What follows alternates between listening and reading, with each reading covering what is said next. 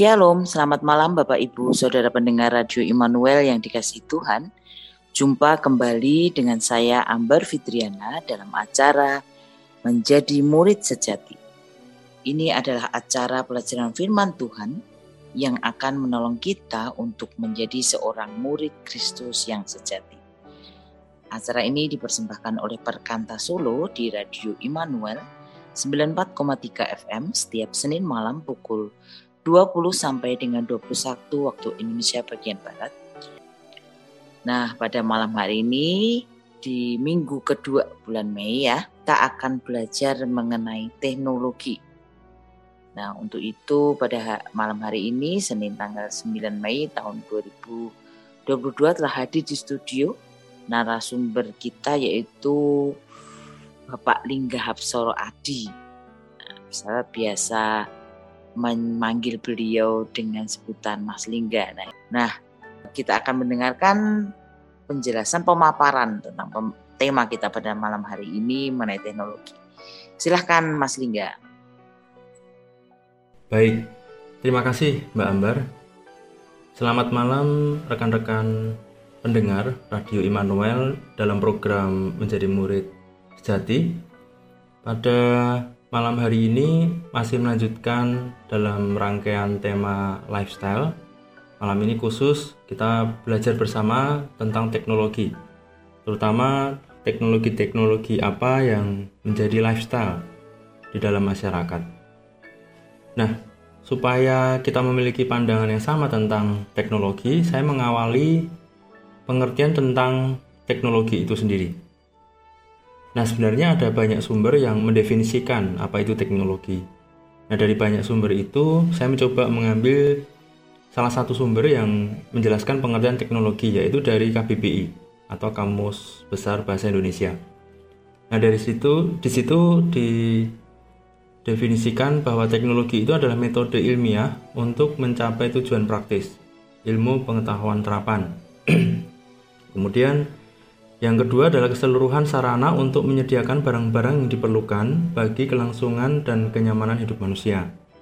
Jadi sederhananya teknologi itu e, sarana atau juga sarana-sarana yang saling terkait yang dipakai untuk memudahkan, menyederhanakan, mempercepat satu aktivitas atau proses supaya satu tujuan itu tercapai. Ya dengan kata lain teknologi itu sebenarnya alat bantu atau tool. Nah, itu pengertian teknologi diambil dari KBBI ya. Nah, sebagai contoh kasus dari pengertian teknologi itu adalah misalnya ada orang pada zaman prasejarah memikirkan bagaimana cara membelah, mungkin juga mengupas, mungkin juga membuat tongkat dan dan sebagainya. Kemudian mereka mulai memikirkan dan mencari solusi misalnya ya. Ini mungkin begitu uh, mungkin dulu begitu ya metode ilmiahnya. Nah secara tidak sengaja mungkin menemukan cuilan atau batu pipih yang salah satu sisinya tajam sehingga bisa digunakan untuk memotong sesuatu misalnya daging. Nah sehingga orang pada waktu itu makan daging lebih mudah. Yang awalnya mungkin dirobek pakai tangan atau pakai gigi. Nah dengan adanya pisau yang ber, masih dari batu pipih itu nah, bisa dipakai untuk uh, makan daging dengan lebih mudah. Nah, dalam perkembangannya sampai saat ini teknologi menjadi tidak hanya sarana atau alat yang berwujud, tetapi juga sarana yang tidak berwujud. Nah, sebagai contoh apa yang tidak berwujud? Ya, contohnya software atau aplikasi. Nah, software atau aplikasi itu juga sebuah sarana Nah, sebagai contoh, software atau aplikasi yang menjadi sarana untuk melakukan kalkulasi misal. Sehingga kalkulasi yang awalnya dilakukan manual dan lama menjadi mudah dan cepat karena ada software atau aplikasi tersebut. Contohnya, misalnya software-software akuntansi. Kemudian juga software yang berkaitan dengan data statistik dan seterusnya. Nah, itu pengertian teknologi dari KBBI dan juga um, contoh ininya ya uh, penggunaan teknologi. Nah kemudian apa teknologi-teknologi yang sudah menjadi tren saat ini, terutama di Indonesia. Teknologi yang menjadi lifestyle atau bahkan menjadi gaya hidup gitu ya di Indonesia, di masyarakat masyarakat saat ini. Nah, kita bisa melihat uh, ada beberapa ya teknologi-teknologi yang sudah menjadi bagian dari hidup kita. Itu kita bisa melihat dari teknologi-teknologi informasi misalnya atau juga komunikasi. Ada di finance juga atau bisnis dan juga transportasi. Nah biasanya teknologi-teknologi ini di bidang ini yang begitu cepat perkembangannya nah, kita bisa melihat contohnya seperti e-wallet atau e-money e-wallet dan e-money ini, ini perbedaannya kalau e-wallet eh, saldo uang kita itu tersimpan di sebuah server begitu ya. Nah, kita mengakses dengan menggunakan aplikasi, contoh GoPay, atau Shopee Pay, atau OVO, dan seterusnya. Nah, kalau e-money ini saldo itu disimpan di dalam sebuah chipset, chip gitu ya. E, contohnya seperti di kartu ATM itu kan ada chipnya. nah, informasinya disimpan di situ. Jadi kalau e-wallet itu di server biasanya dibuka menggunakan diakses menggunakan aplikasi dan kalau imani menggunakan kartu biasanya seperti mandiri imani kayak kayak yang di kartu tol untuk masuk tol itu flash BNI tap cash dan seterusnya nah di dalam perkembangannya e-wallet dan imani ini jadi satu jadi e-wallet bisa digunakan juga untuk imani nah contohnya misalnya aplikasi link aja nah, aplikasi link aja itu dulu sebagai mm, e-wallet. Kita bisa menyimpan uang atau saldo di aplikasi tersebut. Dan di dalam perkembangannya link aja juga bisa menjadi e-money.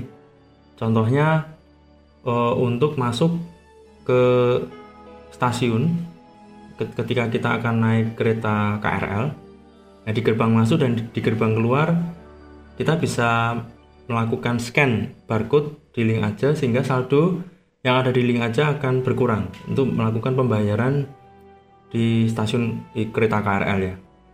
Nah, dengan scannernya kita bisa pakai eh, link aja dengan QR code yang ada di link aja dan di scan nah nanti sudah uh, terjadi transaksi di situ. Dan itu maksudnya e-wallet bisa jadi e-money. Jadi ada juga uh, masih yang menggunakan e-money uh, seperti kartu depositnya KRL ya. Jadi uh, pengguna masuk ke gerbang masuk lalu tap menggunakan kartu tapi juga bisa menggunakan link aja. Nah itu contoh uh, teknologi yang sudah menjadi hal yang biasa atau yang menjadi lifestyle ya gaya hidup di transaksi-transaksi di finance ya. Kemudian juga di, di dalam komunikasi ada smartphone. Nah, untuk teknologi smartphone juga makin canggih ya. Kamera sudah mencapai 108 megapiksel. Kemudian media penyimpanan juga sudah sampai 512 GB. RAM juga 16 MB. Jadi handphone atau smartphone sekarang tidak hanya bisa digunakan untuk telepon, chatting, menggunakan instant messenger, tetapi juga bisa berfungsi sebagai kamera dan juga video recording. Karena kamera-kamera juga makin kamera-kamera di handphone ya makin canggih makin tinggi uh, pixelnya. Kemudian juga di bidang bisnis atau finance juga ada e-commerce. Di masyarakat e-commerce sudah menjadi hal biasa ya. Itu sudah menjadi tren begitu belanja online menggunakan marketplace di situ juga di e-commerce atau toko-toko online seperti contohnya Lazada, Tokopedia dan seterusnya. Kemudian juga uh, ada sekarang online kredit ya. Jadi mengajukan kredit secara online. Contohnya platformnya misalnya Kredivo atau Cicil, Aku Laku dan seterusnya. Nah, orang menjadi lebih mudah untuk mengajukan kredit. Cukup biasanya itu dengan uh, syaratnya KTP dan selfie sambil memegang KTP. Nah, jadi mudah sekali sekarang sekarang mengajukan kredit online dan tanpa perlu biasanya tanpa perlu ada survei-survei. Itu sudah e, merebak ya di mana-mana model-model online kredit seperti ini. Kemudian juga yang sudah menjadi tren ya, online game gamenya sudah tidak offline. Kalau game offline berarti biasanya single player ya. Nah kalau, kalau online game biasanya multiplayer. Banyak pemain di situ mungkin juga bahkan ada pemain yang dari luar negeri bersama-sama main game itu ketemu di di game itu. Ini main bareng di situ. Contoh-contohnya yang yang game-game yang besar ya atau terkenal ya PUBG Mobile Legend dan seterusnya. Juga ada video streaming ada YouTube Disney Plus video view RCTI pun juga mengeluarkan satu platform video streaming itu RCTI Plus namanya jadi orang lebih mudah melihat video bahkan juga mungkin tidak perlu pergi ke bioskop gitu ya untuk mengakses film-film baru. Kemudian juga sekarang sudah ada virtual reality. Meskipun virtual reality ini uh, belum banyak yang menggunakan karena teknologinya mahal. Untuk membeli VR headset dan VR controllernya itu cukup mahal. Tapi beberapa sudah mulai menggunakan ini. Ya biasanya masih untuk game ya. Kemudian juga ada untuk virtual traveling. Jadi orang kalau mau pergi ke satu tempat atau satu daerah begitu tidak perlu pergi ke sana, cukup bisa menikmati uh, tiga dimensinya begitu ya menggunakan virtual traveling.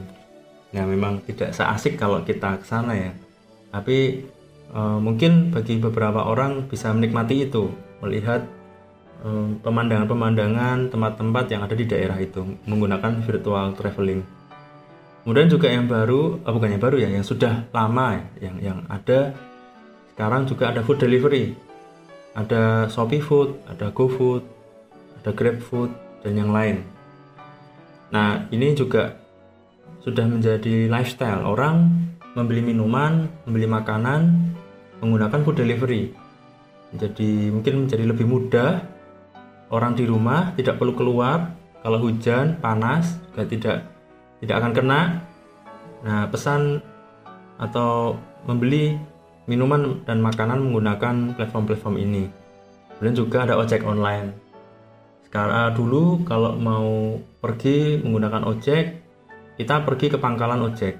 Kita yang pergi, lalu pesan, bayar, diantar gitu. Nah sekarang kebalikan, driver-driver inilah yang datang kepada kita, datang ke rumah atau datang ke titik yang di mana kita menunggu.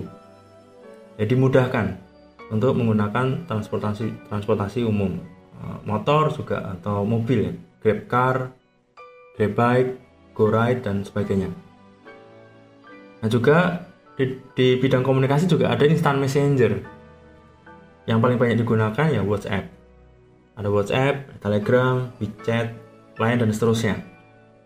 Nah itu uh, kita sudah uh, menggunakan ini menjadi bagian dari hidup kita ya. Jadi uh, menggunakan WhatsApp, Telegram sebagai komunikasi, chatting. Dulu sebelum ada ini ya kita menggunakan SMS. Atau dulu sebelum ada SMS yang menggunakan pager itu ya. Dengan pager jadi terbatas. Hanya beberapa karakter lalu di, dikirim. Nah, sebelum itu juga ada telegram ada email ada um, surat dan sebagainya. Nah, sekarang sudah ada instant messenger. Tahun 2020 itu tercatat 2 miliar orang menggunakan WhatsApp sebagai platform instant messenger jadi 2 miliar orang nah di Indonesia sendiri tahun 2021 Indonesia tercatat ranking 3 dunia dunia menggunakan WhatsApp. Jadi ranking tiga dunia. Jadi cukup banyak uh, ke, uh, apa penggunaan instant messenger ini untuk berkomunikasi. Nah, kemudian juga ada online meeting. Ada Zoom, ada Webex. Nah, terutama kita mengamati pada waktu pandemi ada COVID-19, nah penggunaan online meeting ini banyak ya. Bahkan provider-provider memberikan harga-harga yang miring bahkan dulu yang awalnya berbayar penggunaannya berbayar seperti Google Meet itu dulu berbayar nah sekarang dibuat free. Oleh karena kebutuhan pasar ya kebutuhan masyarakat. Jadi itu beberapa teknologi-teknologi yang uh, saya bisa amati yang sudah menjadi tren atau lifestyle, menjadi bagian dari kita.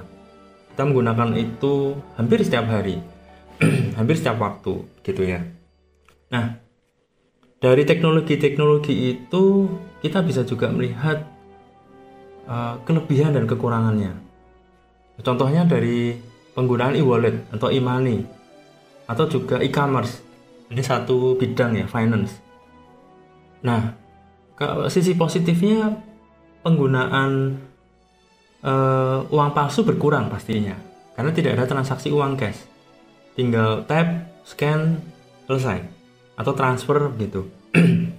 Kemudian contactless ya. Jadi uh, terutama untuk masa-masa pandemi atau covid begini mengurangi penyebaran virus karena tidak ada kontak dengan orang. Kemudian juga praktis, juga mudah dimonitor. Kita bisa melihat hari bulan melalui histori transaksinya. Tapi juga ada kekurangannya untuk untuk penggunaan penggunaan teknologi ini. Biasanya orang menggunakan e-wallet, e-money, juga e-commerce itu lebih banyak menggunakan handphone daripada komputer. Bahkan e-wallet dan e-money juga hanya menggunakan smartphone ya. Saat ini belum ada yang menggunakan uh, komputer. Nah, maka ketergantungan terhadap smartphone ini pasti tinggi.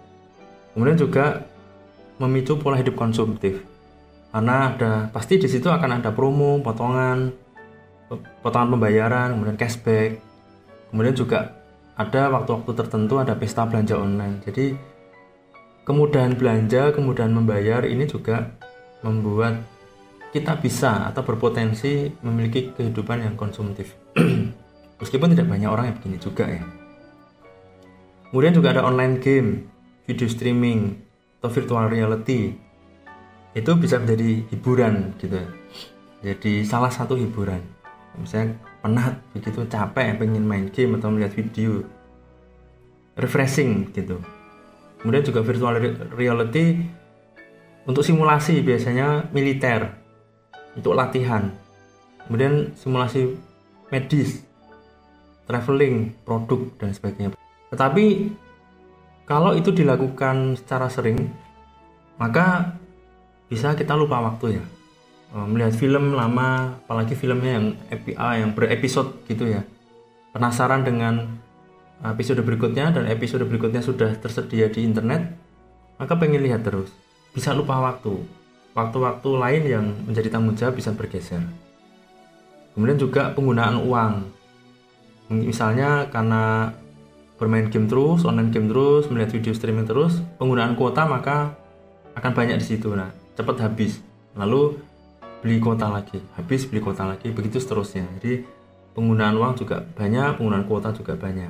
Dan untuk virtual reality sendiri karena saat ini teknologi virtual reality itu atau displaynya itu berdekatan dengan mata. Mungkin hanya berjarak 5 cm atau mungkin 10 cm maka membuat mata e, menjadi lelah gangguan mata bisa juga gangguan telinga nah lama ya menggunakan headset di situ. Kemudian juga ada food delivery atau ojek online. Sisi eh, positifnya atau baiknya ya lebih praktis, tidak antri, tidak lelah. Kemudian juga lebih mudah digunakan daripada transportasi umum. Kita harus menunggu di satu titik. Nah ini kita yang didatangi. Tapi juga bisa menjadi lapangan pekerjaan baru ya driver-driver begitu. Bahkan ada orang yang pekerjaan utamanya itu driver ojek online itu. Dia tidak punya pekerjaan lain. Nah sisi kekurangannya ya bisa memunculkan kemalasan-kemalasan ya kemalasan berjalan atau bepergian mencari atau membeli makanan minuman yang sebenarnya bahkan jaraknya itu kurang dari satu kilo e, lebih memilih menggunakan platform itu daripada berjalan ke sana kemudian juga memicu konsumtif atau boros karena pasti di sini juga ada promo-promo. Uh, ada satu penelitian yang mencatat dalam risetnya di tahun 2019 ada 2 sampai 6 kali dalam seminggu masyarakat Indonesia itu menggunakan layanan pesan antar makanan atau minuman. Jadi memang sudah menjadi gaya hidup gitu sehari-hari penggunaan itu. Jadi ya sesekali sebenarnya tidak persoalan, sesekali tidak masalah. Terutama kalau misalnya ada orang yang terkena COVID gitu ya memang harus di rumah isoma gitu yang mau tidak mau untuk kebutuhan sehari-hari belanja minum makan ya menggunakan ojek online terutama kalau di rumah sendiri juga ya ojek online banyak kasus ada pencurian perampokan ada pelecehan seksual juga nah juga kita bisa melihat kelebihan dan kekurangan dari instant messenger tentu komunikasi menjadi lebih mudah dulu menggunakan SMS uh, menggunakan pulsa, nah sekarang tidak menggunakan pulsa. Menggunakan kuota itu pun juga penggunaannya kecil sekali, besar megabyte yang digunakan untuk chatting ya. Kecuali kalau video calling ya, video calling itu akan banyak. Tidak ada pembatasan karakter, jadi bisa ngechat sebanyak sebanyak banyaknya. Bisa voice calling, bisa video calling. Bahkan sekarang ada instant messenger, ada fitur business account di mana kita bisa memasang produk-produk atau jasa yang kita jual. Akun WA yang khusus dipakai untuk jualan. Tapi juga sisi kekurangannya Instant Messenger menjadi sarana untuk menyebar video pornografi. Kemudian juga memunculkan ketergantungan pada smartphone yang tinggi. Misalnya sampai e, membawa handphone ke kamar mandi, nah pengen chattingan. Misalnya saat maaf bang air besar misalnya lalu chattingan di situ. Ada yang begitu. Karena saling saking ketergantungannya dengan smartphone nggak nggak bisa lepas dari chatting itu kemudian online meeting. Nah ini juga bisa kelebihannya ya menolong kita dalam melakukan rapat training PA itu tidak harus bertemu langsung. Bisa di rumah juga pada saat apa pun bisa sambil tiduran misalnya. Bisa begitu. Di mempermudah dalam meeting. Kemudian juga menolong dalam proses pendidikan ya di masa-masa eh, pandemi ini pendidikan bisa tetap berlangsung dengan adanya online meeting ini tetapi juga kekurangannya karena ada platform ini bisa menjadi alasan bahwa mengadakan meeting-meeting di luar jam kerja atau pada saat waktu-waktu bersama dengan keluarga. Yaitu membuat work-life balance-nya berkurang atau terganggu. Tapi juga bisa menjadi kelelahan mata juga ada di sini, radiasi juga, pusing juga. Misalnya ada meeting atau ada webinar selama 8 jam turut-turut begitu. Saya pernah mengikuti training selama 8 jam. Di selama 8 jam pula itu kita eh, berhadapan langsung dengan layar di laptop maka akan selama itu pula uh, otot mata kita bekerja dan juga terkena radiasi nah itu konsekuensi-konsekuensi yang yang kita hadapi ketika menggunakan teknologi ini. Baik juga kelebihannya baik juga kekurangannya. Nah berikutnya kita akan belajar bagaimana sikap atau peran orang percaya terhadap teknologi. Misalnya kita melihat satu contoh di satu contoh kisah di Alkitab ya, misalnya Nuh itu saat diminta Tuhan membuat bahtera di kejadian 6 itu di situ Tuhan menentukan spesifikasi bahtera ya tersebut. Nah, tentu Nuh saat membuat semuanya itu membutuhkan alat-alat atau perkakas di mana waktu itu ya menjadi teknologi ya. Nah, seperti contohnya Pasti Nuh butuh alat ukur untuk memastikan dimensi bahtera sesuai ukuran yang Tuhan minta. Pastinya juga butuh gergaji atau alat potong lainnya untuk memotong kayu atau apa pun itu. Nah artinya Nuh menggunakan teknologi itu sebagai alat atau tool atau sarana yang menolong Nuh untuk melakukan perintah Tuhan dalam mewujudkan bahtera itu. Dan Tuhan mengizinkan penggunaan bentuk-bentuk teknologi itu supaya Nuh dapat melakukan perintah Tuhan. Demikian juga tokoh-tokoh lain seperti Salomo waktu membuat bait Allah pasti menggunakan teknologi juga. Musa membuat bait suci, kemah suci, beserta juga perlengkapan-perlengkapannya. Kemudian Kain pada waktu membangun kota. Juga Paulus ketika membuat atau menuliskan surat-suratnya. Pada waktu itu sudah ditemukan media tulis, itu juga teknologi, surat, ya kertas misalnya. kemudian pulpen yang menggunakan tinta dan kuas misalnya. Jadi kalau melihat uh, contoh-contoh di contoh-contoh itu teknologi itu menjadi sarana yang digunakan untuk menunjang atau mendukung kepekerjaan atau tanggung jawab kita bahkan perintah Tuhan bisa terbantu dengan teknologi yang ada. Jadi jangan sampai teknologi itu kita gunakan lebih dari sekedar sarana atau alat bantu. Contohnya teknologi kita gunakan karena viral misalnya banyak orang yang pakai, kita juga pakai itu, kita juga beli itu misalnya. Menggunakan teknologi itu supaya terlihat mampu membeli, supaya terlihat kaya misalnya. Jadi karena penilaian-penilaian orang. Nah, awalnya teknologi itu sebuah sarana tetapi bergeser menjadi penentu identitas. Nah, karena dosa, maka manusia dikuasai dosa, jatuh di dalam dosa, maka e, awalnya teknologi itu dipakai untuk menolong manusia, bahkan juga untuk melakukan perintah Tuhan, panggilan Tuhan, tetapi menjadi bergeser. Bahkan menggunakan teknologi itu untuk kejahatan. Jadi teknologinya baik, tapi untuk kejahatan.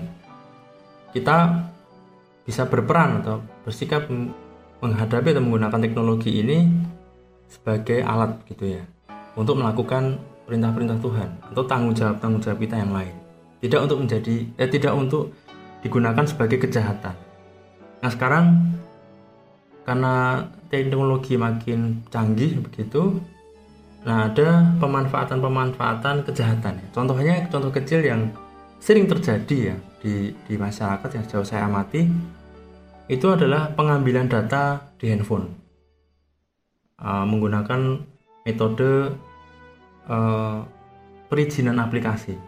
Maksudnya begini, mungkin rekan-rekan pendengar pernah mengalami menginstal aplikasi pertama kalinya ya, pertama kalinya menginstal aplikasi, menjalankan aplikasi, kemudian muncul pop-up atau prompt di situ uh, tulisannya kira-kira meminta izin untuk mengakses kamera misalnya minta izin untuk mengakses mikrofon atau kalender atau bahkan ada file dan media, file and files and media atau location ya paling sering ya. Misalnya kalau Google Map, Gojek itu kita install biasanya akan ada perizinan uh, aplikasi tersebut menggunakan geolocation kita.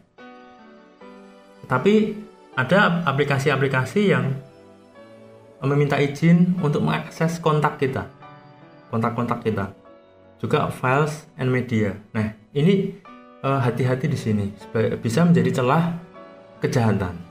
Kita bisa berhati-hati di dalam memberikan izin aplikasi ini mengakses uh, telepon, buku telepon dan files dan media. Karena begitu kita memberikan akses misalnya dengan memilih allow diizinkan, karena ada allow ada deny. Maka pada saat itulah juga aplikasi itu akan bisa membaca kontak-kontak kita. Bisa mengakses file-file kita media kita. Nah, bisa mengambil itu. Bisa mengambil uh, telepon-telepon alamat apa buku-buku telepon yang di yang dikontak kita semuanya. Bagaimana kalau sudah terlanjur mengizinkan dan itu lama? Nah kita bisa nonaktifkan itu dengan masuk setting di aplikasi itu. Nanti kita bisa uh, off kan bisa di on off gitu ya.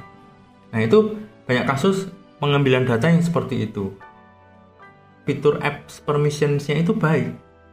Uh, seperti Google Map gitu mem uh, meminta perizinan mengakses geolocation supaya uh, Google Map bisa membaca posisi kita dan menghitung jarak tujuan kita misalnya. Itu kan baik.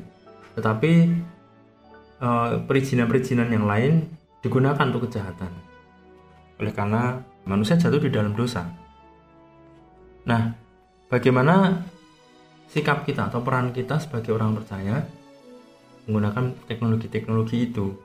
Nah, kita bisa membaca menggunakan prinsip dari Roma 12 ayat 2. Nah, di Roma 12 ayat 2 dikatakan janganlah kamu menjadi serupa dengan dunia ini, tetapi berubahlah oleh pembaharuan budimu sehingga kamu dapat membedakan manakah kehendak Allah, apa yang baik, yang berkenan kepada Allah dan yang sempurna. Nah, di sini berarti dikatakan tidak mengikuti nilai-nilai atau norma-norma dunia. Kemudian juga eh, pembaharuan pembaruan budi yang dilakukan oleh Allah membuat kita bisa melihat atau menilai, bersikap, memikirkan teknologi yang ada. Cara kita menggunakan itu baik atau tidak, berkenan kepada Allah atau tidak. Nah, sikap-sikap praktis apa atau peran-peran praktis apa yang bisa kita lakukan ketika menggunakan teknologi-teknologi itu atau menghadapi perkembangan teknologi-teknologi itu. Sebagai contoh, misalnya ada e-wallet, e-money, e-commerce, food delivery ya di bagian bisnis ya atau fintech, financial tech. Nah, pasti di situ tadi ada promo-promo begitu ya, cashback, ada diskon, flash sale, ada kejar diskon, dan ada pesta belanja online di tanggal-tanggal tertentu. Nah, bagaimana sikap kita? Bagaimana peran kita menghadapi itu? Kita pernah belajar bersama-sama jika uh, di sini ada yang mengikuti pemuritan di Perkantas, Perkantas Solo, maka kita pernah belajar yang namanya jaminan jawaban doa. Nah, di situ kita belajar hal yang sederhana bagaimana membedakan kebutuhan dan keinginan. Nah, di situ bisa menolong uh, ketika ada tawaran-tawaran promo cashback, diskon, flash sale, begitu ya. Nah, kita bisa melihat ini kebutuhan atau tidak, atau hanya sekedar keinginan. Nah, orang berbondong-bondong beli karena mumpung ada promo. Nah, kita bisa tidak mengikuti itu uh, dengan berdasarkan firman Tuhan tadi. Jadi tidak mengikuti nilai-nilai. Juga tidak perlu uh, apa mengajukan kredit kalau memang itu tidak dibutuhkan, bukan kebutuhan. Kalau itu kebutuhan ya kita bawa saja dalam doa mengimani bahwa Tuhan akan menyediakan uang atau bahkan barang itu untuk membeli tanpa mengajukan kredit. Juga ada food delivery ya.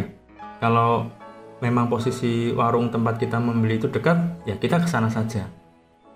Dengan begitu lebih murah karena tidak ada ongkir, juga harga juga tidak dinaikkan. Biasanya kalau di food food di food delivery itu uh, harga-harga dinaikkan gitu.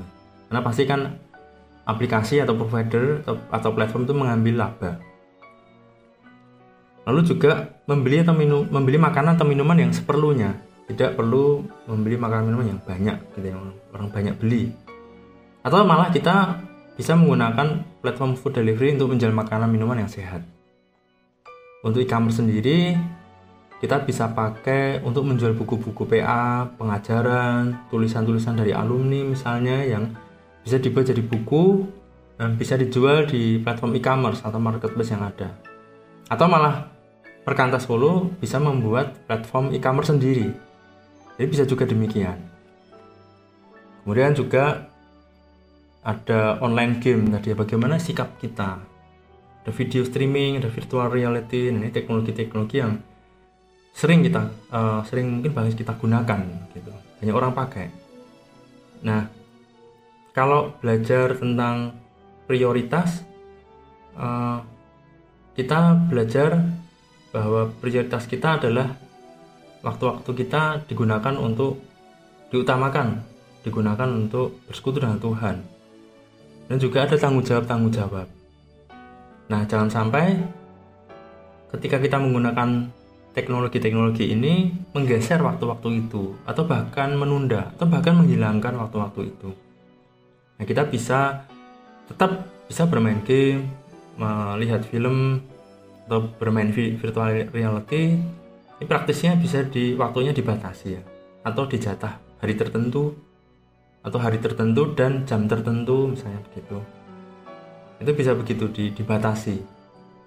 Disepakati bersama dalam satu keluarga atau kita sendiri disiplin uh, menyepakat, menyepakati itu. Saya pun juga kadang bermain game, tapi saya batasi. Terutama kalau misalnya saya penat membuat program, penat uh, ngoding gitu, saya kadang berhenti sebentar bermain game 15 menit. Setelah itu saya lanjutkan karena supaya refresh gitu ya. Kemudian juga melihat film sebentar, film-film pendek gitu kemudian baik lagi. Kemudian juga teknologi VR ya tadi saya sampaikan di depan bahwa teknologi VR ini teknologi yang mahal. Headset dan kontrolernya aja mahal sekali dan masih banyak orang yang uh, belum menggunakan teknologi itu. Nah kemungkinan teknologi ini akan digunakan eh, orang-orang uh, yang di generasi Z atau generasi Alpha ya. Untuk generasi yang saat ini kemungkinan masih uh, sedikit gitu dan juga masih mahal. Uh, juga penggunaannya headsetnya masih harus di menggunakan alat khusus gitu ya. Nah Google saat ini sedang mengembangkan uh, VR atau juga AR augmented reality tapi menggunakan kacamata saja tidak menggunakan headset nah, itu mungkin masih jauh ke depan ya eh, penerapannya implementasinya nah itu juga sama ya jadi membatasi ya supaya tidak ada gangguan mata. Juga konten-konten saat ini yang virtual reality masih kebanyakan game. Belum untuk simulasi-simulasi masih sedikit dan di bidang-bidang tertentu saja seperti contoh misalnya tadi ya militer medis untuk di masyarakat umum masih terbatas. Nah kita saat ini bisa juga membuat uh, di dalam peran kita ya atau menyikapi itu kita bisa membuat konten-konten yang berbeda untuk virtual reality. Saya terpikirkan berangan-angan membuat ilustrasi jembatan tetapi dalam bentuk virtual reality. Jadi dibikin uh, interaksi khusus di situ ilustrasi jembatan dengan 3D modeling dan scripting program. Mungkin ada rekan-rekan pendengar yang bisa atau juga rekan-rekan PSKS yang bisa punya keahlian di 3D modeling dan scripting yang bisa membuat itu. Kemudian juga instant messenger. Nah ini juga tadi ada data yang um, orang menggunakan instant messenger cukup banyak. Dan untuk mungkin menjadi satu-satunya kom, apa komunikasi ya orang lebih uh, sering menggunakan instant messenger daripada telepon bahkan juga dari, daripada email gitu. Nah itu juga perlu kita atur waktu-waktunya. Mungkin terlalu lama chatting ngobrol itu kan enak ya. Kita ngobrol dengan rekan ngobrol dengan orang enak gitu. Nah, kadang-kadang tidak sengaja atau tidak sadar menggeser waktu-waktu kita uh, yang sudah kita upload alokasikan untuk bersekutu dengan Tuhan dan juga mengerjakan tanggung jawab yang lain. Uh, kita juga bisa memanfaatkan tadi ya fitur account bisnis di WA. Kita bisa menggunakan itu untuk menjual karena memang platform apa fitur ini digunakan untuk menjual, menjual hal-hal yang uh, lingkup bisnisnya kecil gitu. Nah, kita bisa menggunakan itu. Kita bisa misalnya pakai untuk menjual buku atau jasa. Misalnya ya Perkantas Solo, alumni Perkantas Solo membuat satu nomor untuk bisnis account. Lalu di situ katalognya itu dipasang informasi-informasi jasa atau barang yang dijual atau yang bisa dilayani oleh rekan-rekan alumni. Jadi alumni menyimpan nomor ini lalu bisa melihat dan menggunakan jasa atau membeli barang yang didisplay di katalog di, di nomor itu. Jadi bisa saling memberkati di satu komunitas itu. Bisa juga digunakan untuk seperti itu. Nah itu tadi sikap-sikap yang mungkin bisa kita lakukan kita terapkan peran-peran yang bisa kita lakukan ber, berkaitan dengan teknologi-teknologi yang sudah menjadi lifestyle nah secara khusus juga saya menyampaikan bagaimana dengan kita atau rekan-rekan yang berprofesi sebagai programmer aplikasi atau software developer. Nah, apa sikap atau peran kita juga uh, dengan teknologi yang berkembang. Nah, biasanya rekan-rekan programmer itu teknologi-teknologi yang berkembang adalah di dalam bahasa pemrograman. Bahasa pemrograman juga bisa berkembang menjadi lebih mudah, lebih orang lebih mudah ngoding. Sekarang sudah ini ya, sudah tersedia app builder jadi siapa pun bisa membuat aplikasi Android, juga aplikasi iPhone, iOS. Dengan background orang yang tidak bisa coding, bisa membuat aplikasi dengan app builder. Jadi tinggal drag and drop, geser-geser, lalu di apa istilahnya di build, jadi jadilah aplikasi APK, aplikasi Android atau aplikasi iPhone. Jadi ada perkembangan juga di bidang programming gitu. Nah untuk rekan-rekan programmer apa yang bisa dilakukan ya sebagai uh, programmer menghadapi teknologi-teknologi berkembang itu. Kita bisa belajar uh, dari Keluaran 31 ayat 1 sampai 6. Saya coba bacakan.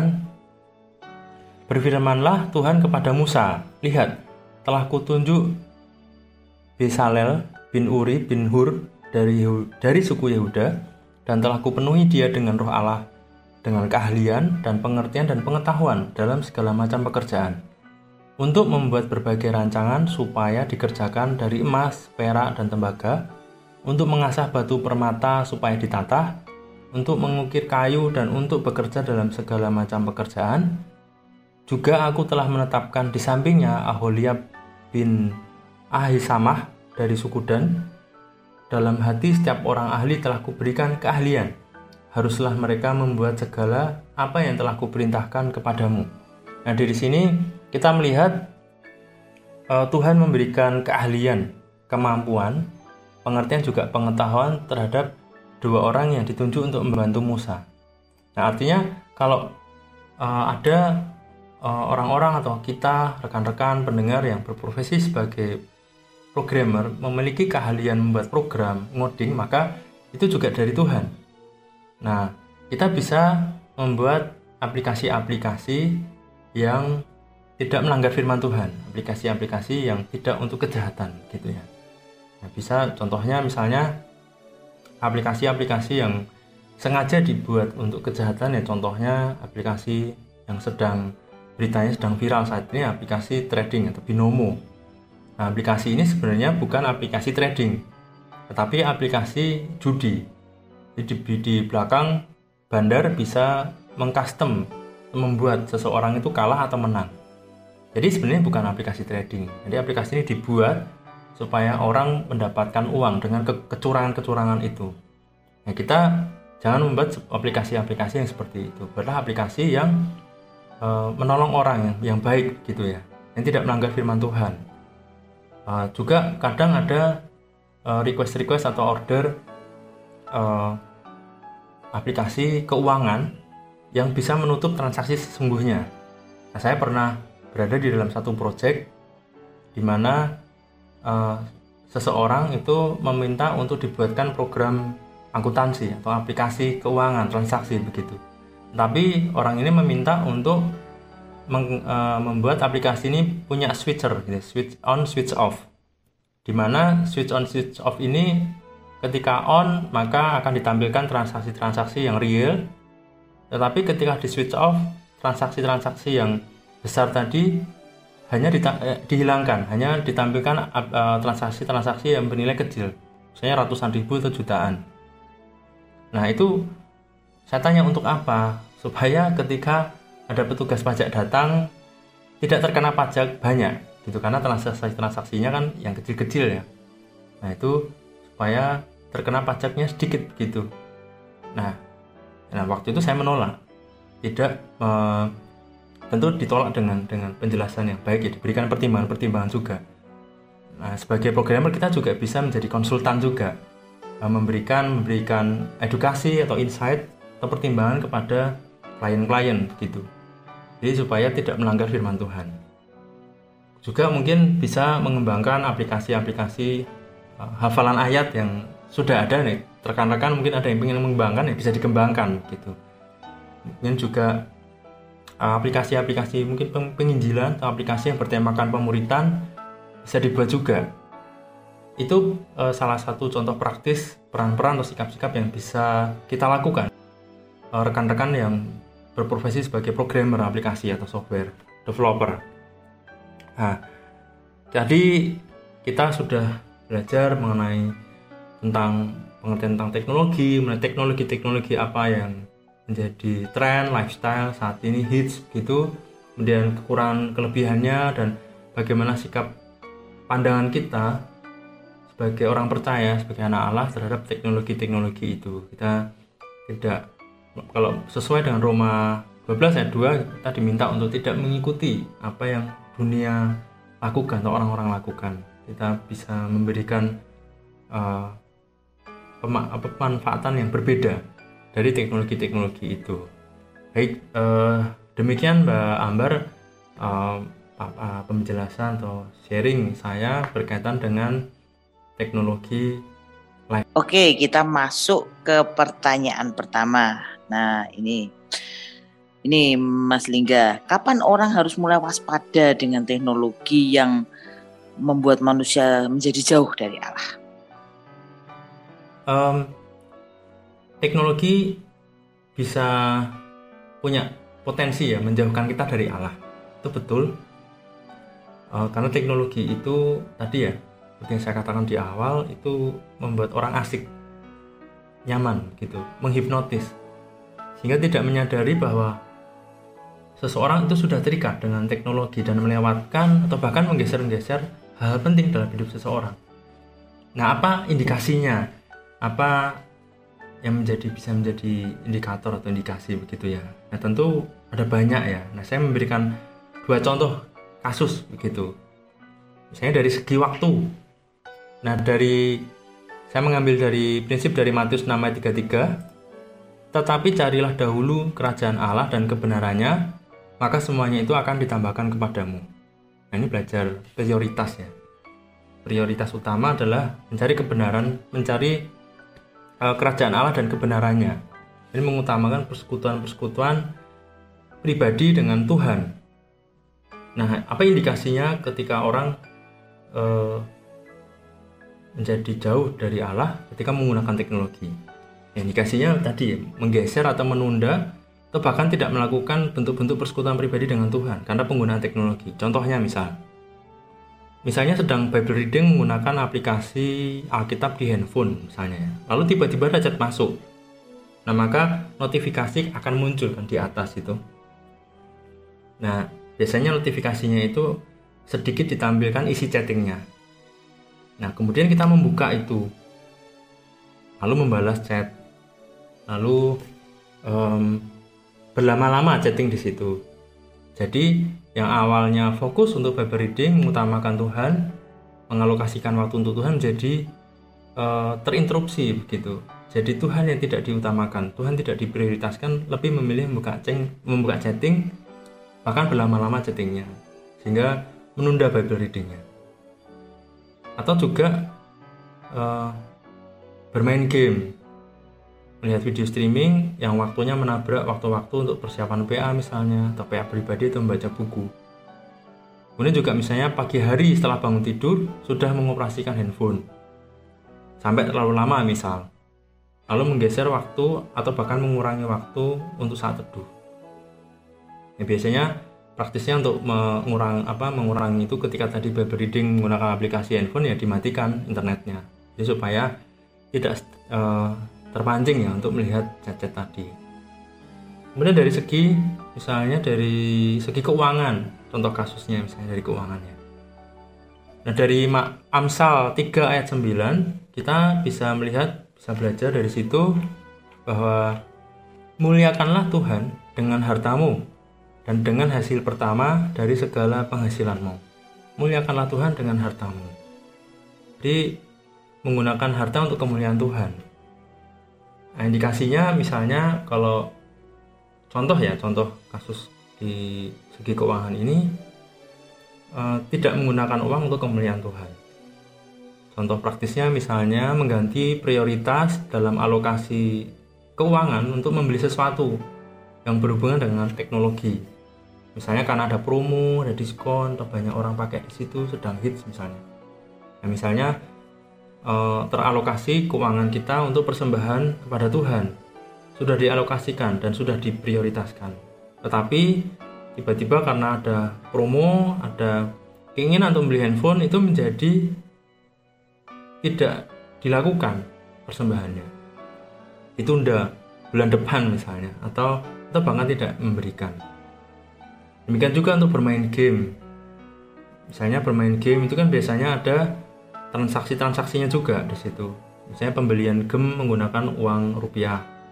Nah, itu juga memicu untuk jauh juga dari Allah.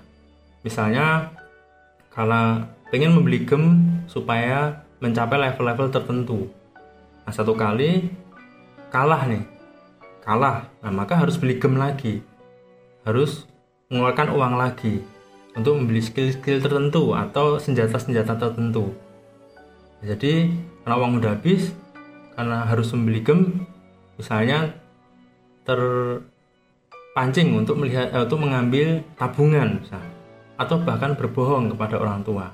Meminta uang untuk uh, ber, berbicaranya untuk keperluan sesuatu yang mendesak yang penting begitu tapi ternyata dipakai untuk membeli gem demi memenangkan level-level tertentu. Nah, demikian Mbak Ambar uh, indikasi contoh-contoh indikasi ya dan tentu banyak ya di bidang-bidangnya saya memberikan contoh dari segi waktu dan juga keuangan Oke, kemudian berikutnya ini Mas Lingga eh, kapan teknologi itu menjadi jahat? Baik, terima kasih, Mbak Amber. Kapan teknologi menjadi jahat? Pertanyaannya, apakah memang ada teknologi yang jahat atau menjadi jahat? Atau sebenarnya tidak ada teknologi jahat, tetapi karena manusia jatuh dalam dosa, maka teknologi digunakan untuk kejahatan. Sehingga terlihat teknologinya lah yang jahat. Apakah betul begitu? Nah, kalau kita melihat kisah-kisah di Alkitab tadi tentang penggunaan teknologi seperti Salomo, Musa, Nuh, dan seterusnya, uh, artinya kita bisa melihat di situ bahwa teknologi yang ada itu digunakan untuk sesuatu yang baik. Bahkan juga bisa melakukan untuk melakukan untuk menolong kita melakukan perintah Tuhan. Sekalipun sebenarnya pada waktu itu manusia sudah jatuh dalam dosa di masa itu ya. Tapi kita juga bisa melihat dari kisah lain dari cerita atau kisah Menara Babel. Di situ teknologi dipakai untuk membuat sesuatu yang bukan dalam kehendak Tuhan. Nah, artinya teknologi teknologinya dipakai orang untuk berbuat jahat. Jadi kalau kita melihat di sini sebenarnya uh, bukan teknologinya yang jahat, tetapi oleh karena manusia jatuh di dalam dosa, maka membuat teknologi itu digunakan untuk kejahatan bahkan uh, sengaja itu mendesain teknologi-teknologi yang uh, untuk berbuat kejahatan jadi saya pikir uh, tidak ada teknologi yang jahat hanya karena manusia jatuh dalam dosa maka teknologi teknologi itu dipakai untuk kejahatan demikian Mbak Ambar Oke, wah sangat menolong kita, membantu membukakan wawasan ya.